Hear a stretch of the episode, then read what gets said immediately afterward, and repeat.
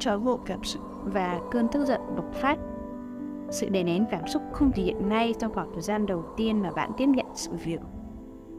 Nó sẽ lưu trữ trong cơ thể về những tình huống kích hoạt phản ứng của cảm xúc. Dần ra chúng ta hình thành thói quen của một hình thái phản ứng. Khi những cơn bộc phát xuất hiện, nghĩa là nó không xuất phát từ hiện tại. Những con người của hiện tại không tác động lên những cảm xúc của bạn Thật ra, nó là công tắc để bật lên cơn tức giận của bạn. Chúng ta rất dễ hiểu nhầm rằng một ai đó tấn công chúng ta và chúng ta đột nhiên bị kích thích. Chúng ta xử lý vấn đề bằng cách tấn công hoặc chạy trốn, hai phản ứng thường thấy của tất cả mọi người.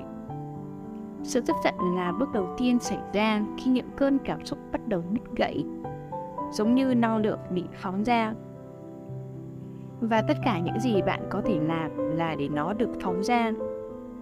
Chúng ta không thể tránh né. Việc cảm xúc của chúng ta được cảm nhận.